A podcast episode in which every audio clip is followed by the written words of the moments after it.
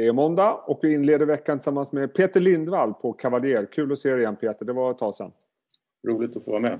Tack. Eh, ska vi börja lite grann med era tankar kring den börsen vi har just nu? Det är ju lite berg och dalbana över Hur resonerar ni? För det känns ganska svårt ändå tycker jag, även om det är så tematiskt som alla säger. Ja, ja minst sagt berg och dalbana med den stora nedgången som var under förra året och så den här enorma uppgången. Då. Mm. Eh, vi försöker ju inte att fundera så mycket på kort sikt egentligen eh, hur börsen ska gå utan vi har ju mer en långsiktig vy. Då. Men jag tycker en, en reflektion är ju ändå att samtidigt som jag tycker det finns väldigt många bolag som ser billiga ut så är det en del som ser eh, ja, rätt dyra ut. Så att det är stora värderingsskillnader, kanske större än vad det brukar vara mellan olika sektorer. Och den är ju ganska intressant, för det har väl att göra då med det här, jag upprepar alltid det ordet att det är så tematiskt, att börsen rör sig mm. på något sätt i en riktning hela tiden och, och väljer mm. en grej. Och, eh, jag brukar ofta ställa frågan till förvaltaren, finns det överhuvudtaget billiga bolag där ute då? Om jag ska försöka agera lite ja. Björn här. Va? Men, men, jag vet att du skickade med en tabell som visar mm. på några av de innehaven ni har. Det är ganska mm. diversifierad portfölj tycker jag. Mot mm. till exempel ESG som har haft mm extrema flöden in i den typen av mm. aktier. Och det är ju mm. precis som du säger slående. Ja. Ja. Hur resonerar ni där? Nej, men jag tycker att det finns många billiga bolag, det tycker jag det alltid gör egentligen, mm. eh, som handlas på värderingar mellan 10 och, och 15 gånger. Eh, och sen är det ju del ESG-bolag som, alltså det är extremt höga värderingar, liksom. det är multiplar på 40-50. Eh, ett sådant kvalitetsbolag som vi har haft i portföljen tidigare är Systemair som hade ju en svacka under, med de förvärv som man gjorde tidigare men kom ur den, marginalförbättringar och nu har det blivit ett, eh, ett ESG-bolag känns det som och fått en eh, väldigt hög värdering. Då, så att den har ju vi gått ur då. Och, och, det känns ju som att det är ju väldigt flödesstyrt, framförallt pengarna in i, i ESG, kanske tech också för den delen. Men, mm. men känner du att med de här stora värderingsskillnaderna också att vi har vissa delar av börsen där det faktiskt är en bubbla? ESG tycker jag att det känns som att det kan ju vara en bubbla i bolag. Sen kanske inte den bubblan behöver brista och Nej. förhoppningsvis då, utan mera kanske att det blir lite pyspunka eller att det ligger mm. stilla ett tag. Då. Eh, för, för även om vi har väldigt liksom, tycker jag, höga värderingar även i, i fina stora bolag som Atlas och det kanske ändå går att motivera de värderingarna med, med det här ränteläget som vi har. Som det är extremt låga räntor. Som... Okay. Men, men eh, tolkar jag det rätt då som att i er portfölj nu, vi ska titta lite grann på den alldeles strax, mm. det är lite ESG-fokus. Jag tyckte kanske inte så jättemycket tech heller. Uh, nej, inte så mycket tech uh, utan mera vi har ju mer ett värderingsfokus. Det är det vi ja. försöker hitta, det vi tycker känns liksom lågt värderad och där vi ser en uppsida eh, på tre till fem års sikt. Då. Vi kan väl ta och titta lite grann på några av de största innehaven. Eh, och då tänkte jag att vi börjar med den Quality Focus som är då lite mer fokuserad på säg, som värderingar då till exempel. Och det är en mm. ganska blandad lista. Eh, mm. Kan man säga, när jag tittar, alltså, det har ju ändå varit en period då höga värderingar har blivit högre och så är det vissa mm. som har liksom inte kommit ikapp trots låga värderingar, mycket på grund av mm. flödet. Innebär det liksom mm. att ni också haft en förskjutning i er avkastning? Att, att ni har påverkats, jag ska inte säga negativt, men relativt sett sämre under den här extrema uppgångsfasen efter pandemin då det var så oerhört fokuserat på till exempel tech? Ja, precis. Där vi tappade ju mot tech tidigare men nu har vi ändå haft, vi haft en extremt bra avkastning i mm. Quality Focus. På ett år upp Ja, det är helt 135 procent. Då har vi ju inte haft några techbolag i. Mm. Eh, men eh, Nej, det är klart, när man inte har tech och techor då, då halkar vi efter. Liksom. Så är det ju. Men... Ja. Men, men ska vi titta på ett par av bolagen? Ja. Och, och, det ena, och det, det, är lite kul för det är inte bolag som man pratar om varje dag i placerad TV kan jag väl mm. erkänna. Eh, Loomis till exempel. Eh, mm. Kontanthantering. Eh, känns som de alltid haft lite skev alltså, framförallt svenska förvaltare har tittat lite skevt på det. Ja. Eftersom vi tror att pengar tar slut. Precis. Vilket det inte gör. Eh, aktien har gått bra i år. Ja. Eh, helt klart. Mm. Ja, men så, jag har också tänkt det. Loomis noterades ju 2008. Mm. Och jag har ju liksom alltid tänkt att det här är väl inget att investera i kontanthantering. det kommer ju dö ut och det har ju nästan dött ut i Sverige. Själv, jag, vet, jag, jag känner inte igen mynten och sedlarna längre. Nej. Jag använder det så sällan. Men ser man från 2011, om man tittar tio år tillbaks, då har ju Loomis omsättning faktiskt gått från 11 miljarder till 19 miljarder. Då. Mm. Det är trots då att kontanthanteringen har ju gått ner. Då. I Sverige? I Sverige, i Sverige, precis. Men i världen så ökar ju andel, eller kontanter, men andelen elektroniska betalningar ökar ju. Mm. Men här finns det ju ändå en, en, en tillväxtmöjlighet för Loomis därför att banker och sånt som hanterar kontanter är inte lika intresserade av att göra det längre. Eh, så att där går ju Loomis in och förvärvar och växer. Då. Eh, och, och inom det, med, det, det de kallar med CIS, tror jag det heter, där man, alltså, man räknar kontanter och kollar att de är äkta. Där har man ganska höga marginaler. Okay. Så det finns nog en, en bra tillväxtresa eh, att göra även framöver för Loomis, tror vi. Om man tittar på kvartalssiffrorna för 2020 så, så, känns det ändå som att de påverkades negativt av corona. Eh, jag tror såväl omsättning som eh, mm. marginalen var väl ner. Mm. Hur ser du på det framöver? Är det här en, ett bolag som blir en vinnare på att vi öppnar upp? Jag ja, absolut, att restauranger och så vidare kommer ja. Det, det, det, är det vi tror i alla fall. Och, och, men det första kvartalet här så är väl fortsatt eh, mm. att de lider utav det här. Men, men eh, vi, vi har ju tron ändå att vi kommer att återgå till det mera normalt eh, successivt när vaccinerna slår igenom och, och då kommer förmodligen eh, lönsamheten för Loomis återställas igen. Då. Okay. Och, och, det är en aktie som fortfarande handlas under liksom, pre-corona-nivåer. Okay. med, medan den amerikanska konkurrenten har ju återhämtat sig bättre relativt sett. Då.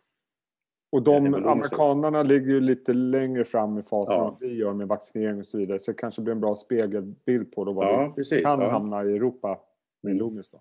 Mm. Om, om man tittar på New Wave då, det, det är en fullständigt jag vet att den aktien gått bra, men jag tog ut en kursgraf idag så blev jag ändå lite överraskad över hur mm. fantastiskt bra den har gått. Och uppenbarligen mm. så har de positionerat sig rätt vad gäller eh, utbud eh, och har inte mm. påverkats nämnvärt av, av eh, corona. Snarare tvärtom, om man ser på resultatet har det varit fantastiskt. Ja, de hade ju bra resultat. Och de, men de påverkades ju mycket under, under pandemin där, där, när de fick ju stänga flera lager. De fick ju inte ut en pryl i vissa regioner då. Men de har parerat det bra tycker jag. De har parerat det jättebra. Och de hade ju 1,2 miljarder i positivt kassaflöde förra året. Eh, det var ju likadant under 2008 där, att man, när, det, när de inte kan sälja så mycket då drar de ner på inköpen så får de väldigt bra kassaflöden. Eh, men det ser ut som att de kan tjäna kanske 7 kronor per aktie i år och det är ju 10 gånger vinsten.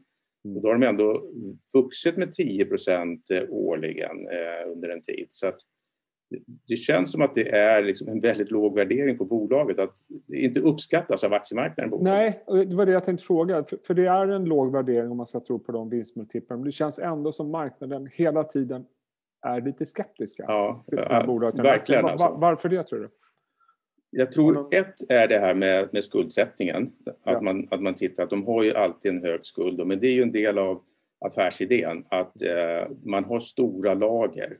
Och eh, och då har man en skuld för att finansiera lagren. Och de här stora lagren behöver man för att kunna leverera snabbt.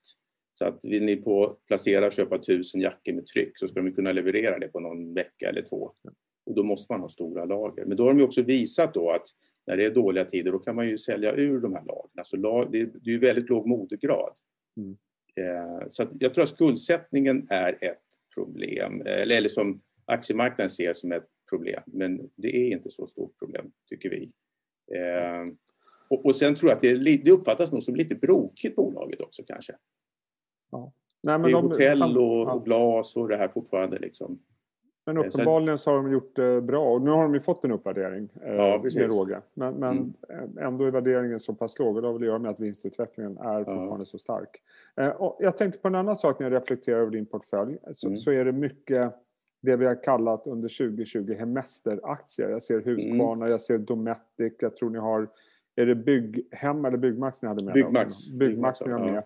Och så har ni även lite Fenix. Mm. Om vi börjar med den frågan, är det så att ni tror starkt på den trenden misstänker att ni gör eh, mm. framöver också?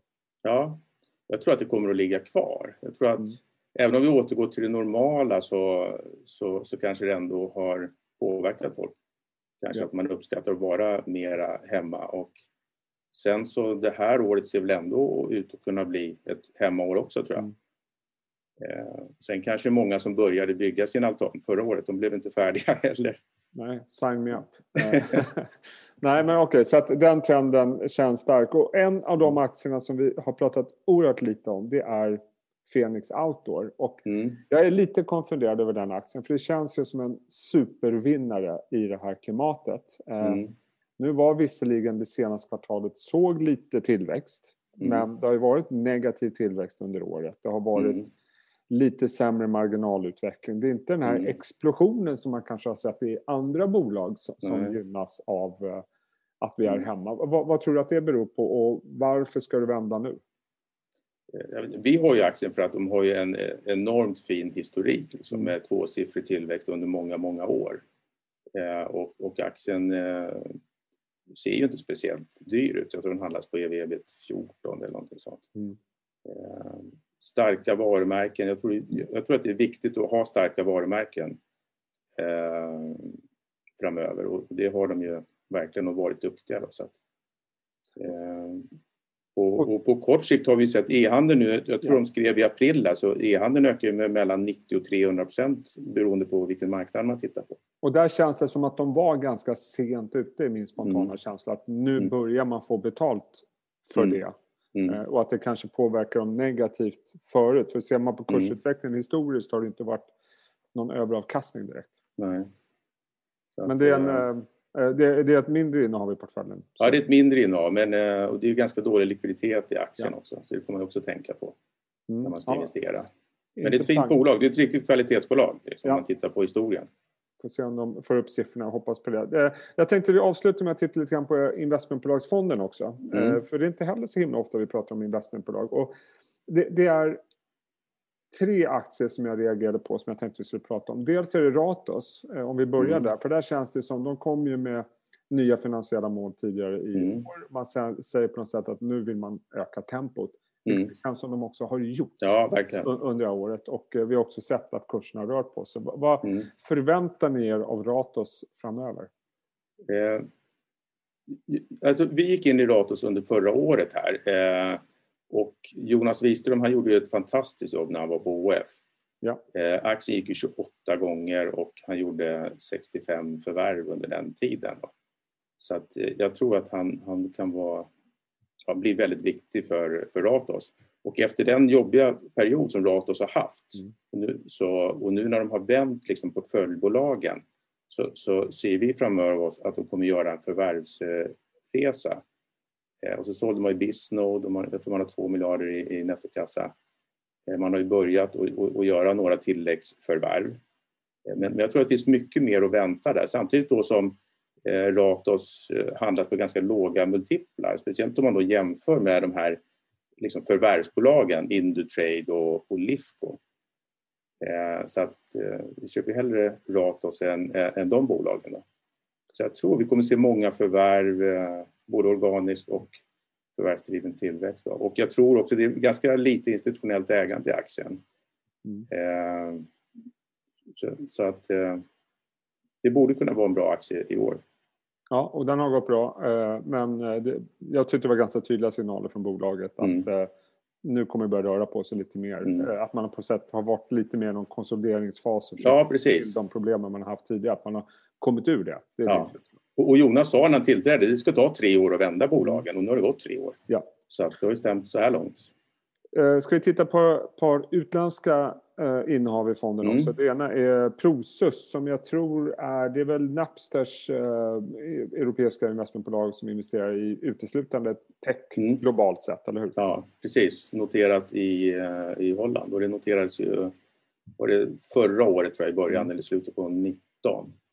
Eh, så där får man ju en, en bra spridning i olika techbolag. Det är mycket så här eh, food delivery, det är radannonser, alltså typ eh, Blocket, och, och, sen så äger de ju Tencent också, det är ett stort mm. innehav för dem. Så man får en väldigt bra spridning där. Och aktien handlas med rabatt mot substans och de gör återköp av egna aktier. Så att, jag tycker det är spännande innehav. Bra exponering mot tech. Ja, väldigt bra. De, de har ju påverkats lite grann av den så kallade mm. techfrossan som alla andra. Men mm. Mm. Eh, bra spridning eh, mot den sektorn. Vi, vi, avslutar med hälsovård. Det blir väl någon form av hedge då, då kanske? Lite ja, precis. Defensivt. Och då är det de här HBM Healthcare. De är ja. schweiziska va? Och, det är schweiziskt bolag, ja. ja har alltså, ganska bred hälsovårdsportfölj både med forskning och bolag som har kommit mm. långt. Så, så tanken med investmentbolagsfonder är att ha olika liksom, alltså riktigt bra eh, investmentbolag mm. så att man får en bra riskspridning. Så det blir ju både liksom, ja, aktiv förvaltning men det är passiv förvaltning också eftersom de gör ju valen av de enskilda bolagen. Då. Mm. Eh, HBM Healthcare är eh, inte jättestort men eh, de har haft en jättefin utveckling. Eh, och de går ofta in i lite senare skeden om man säger så, alltså när bolagen börjar få positiva kassaflöden. Ja. Och de behöver eh, mera kapital för att växa, då går de in. Mm. Eh, varit väldigt aktiva förra året. Jag tror de var med om fem IPOs. Jag gick in i sex nya bolag och haft en jättefin kursutveckling. Eh, så att, det är ett spännande bolag. Och igen, det är precis som med Process, du får en bra exponering mot en sektor om man själv inte... För det kan ju vara lite svårt med båda de här sektorerna att, att ha koll på utvecklingen som går väldigt snabbt. Ja, verkligen. verkligen. Och de är 4 vardera i investmentbolagsfonder. Ja, ja eh, jättespännande eh, Peter att lyssna på det här. Eh, får se hur det går. Jag föreslår ja. att vi, vi pratar igen här om ett par månader och sånt där. Ja, gärna det. Trevligt. Eh, Eh, och önskar dig en riktigt trevlig vecka. Ja, detsamma. Tack Jesper. Hej. Tack. Hej.